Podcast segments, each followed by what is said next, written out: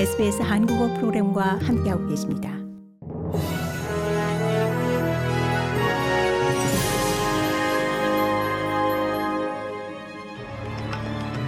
(2023년 2월 25일) 토요일 SBS 뉴스 헤드라인입니다.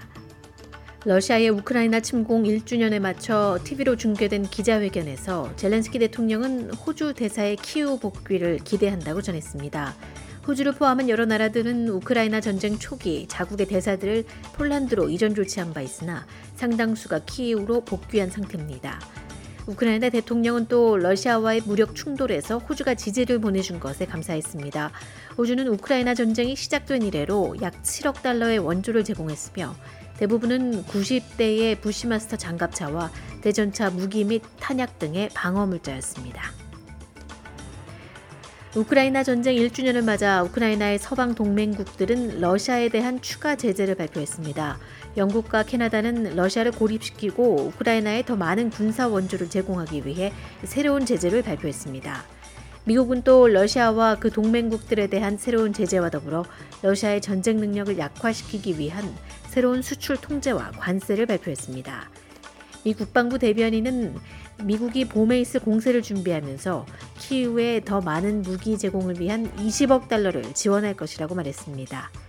지난해 2월 24일 전쟁이 시작된 이후 미국이 우크라이나에 지원한 군사 지원 규모는 320억 달러에 이릅니다. 퀸슬랜드가 호주에서 불법 마약에 대한 알약 테스트를 실시하는 첫 번째 주가 될 것으로 보입니다.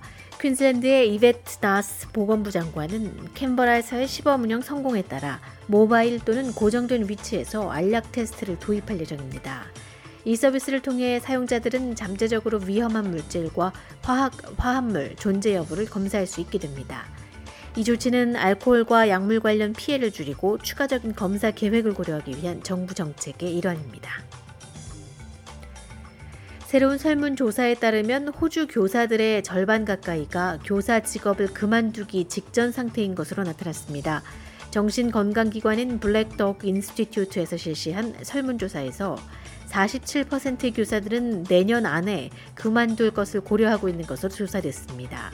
인터뷰에 응한 4,000명의 교사 중 70% 이상이 감당할 수 없는 업무량을 가지고 있다고 답했으며 85%는 정해진 시간보다 일찍 출근한다고 말했습니다.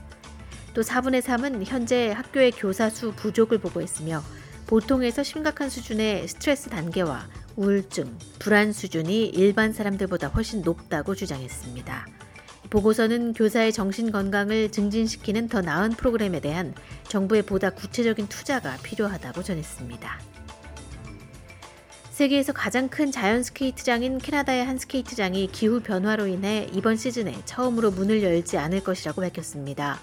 캐나다 오타와에 있는 7.8km의 리도 운하 스케이트웨이는 잘 알려진 자연 스케이트장으로 평균보다 온화한 겨울이 이어지면서 얼음 부족으로 개장할 수 없다고 밝혔습니다. 올해 1월 오타와의 평균 기온은 영하 5.9도로 장기 평균인 영하 10.3도를 훨씬 웃돌았습니다.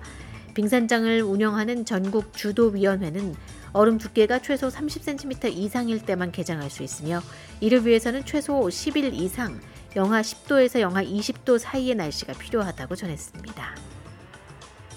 고국에서는 상위 0.1%의 초고소득층이 1년간 번 돈이 중위소득자들의 70배에 달한다는 분석이 나왔습니다.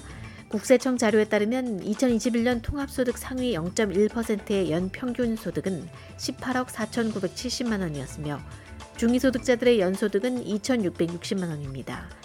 상위 1%의 경우에는 4억 7천만 원으로 중위소득자의 17.7배, 상위 10%의 연평균 통합소득은 1억 4,640만 원으로 중위소득자들의 5.5배인 것으로 나타났습니다.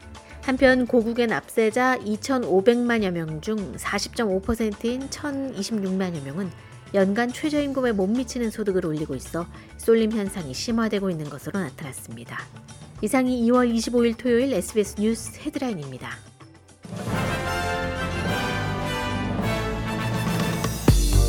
이제 SBS 한국어 프로그램을 SBS 라디오 앱을 통해 만나보세요.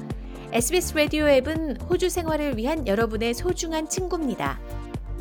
여러분의 부모님께는 호주 생활의 필수적인 길잡이입니다.